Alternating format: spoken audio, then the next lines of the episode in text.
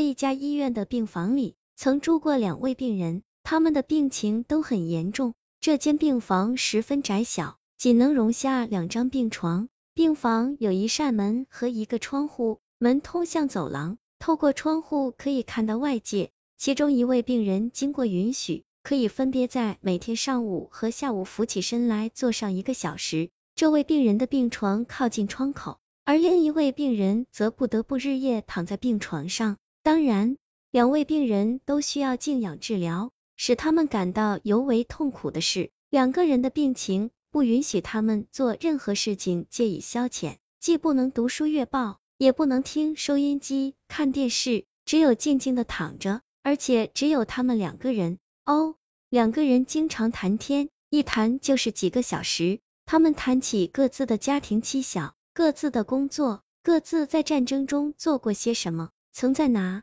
些地方度假，等等。每天上午和下午，时间一到，靠近窗的病人就被扶起身来，开始一小时的仰坐。每当这时，他就开始为同伴描述起他所见到的窗外的一切。渐渐的，每天的这两个小时，几乎就成了他和同伴生活中的全部内容了。很显然。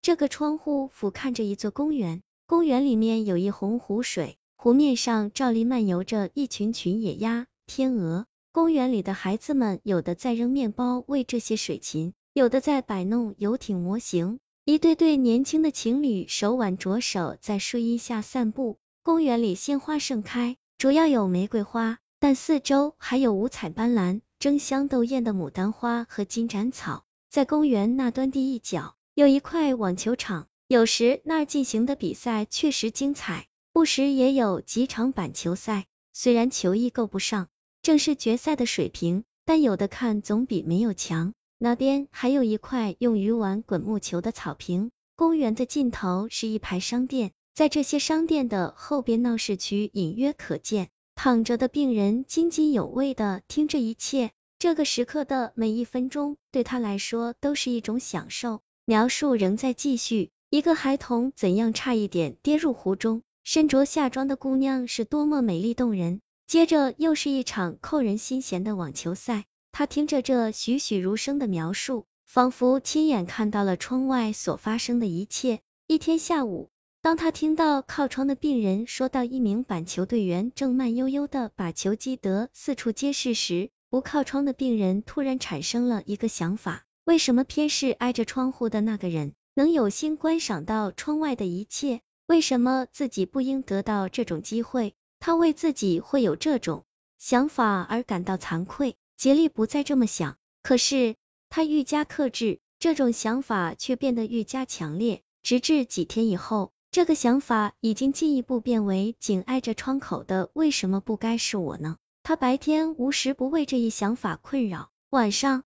又彻夜难眠，结果病情一天天加重了。医生们对其病因不得而知。一天晚上，他照例睁着双眼盯着天花板。这时，他的同伴突然醒来，开始大声咳嗽，呼吸急促，时断时续，液体已经冲塞了他的肺腔。他两手摸索着，在找电铃的按钮。只要电铃一响，值班的护士就立即赶来。但是。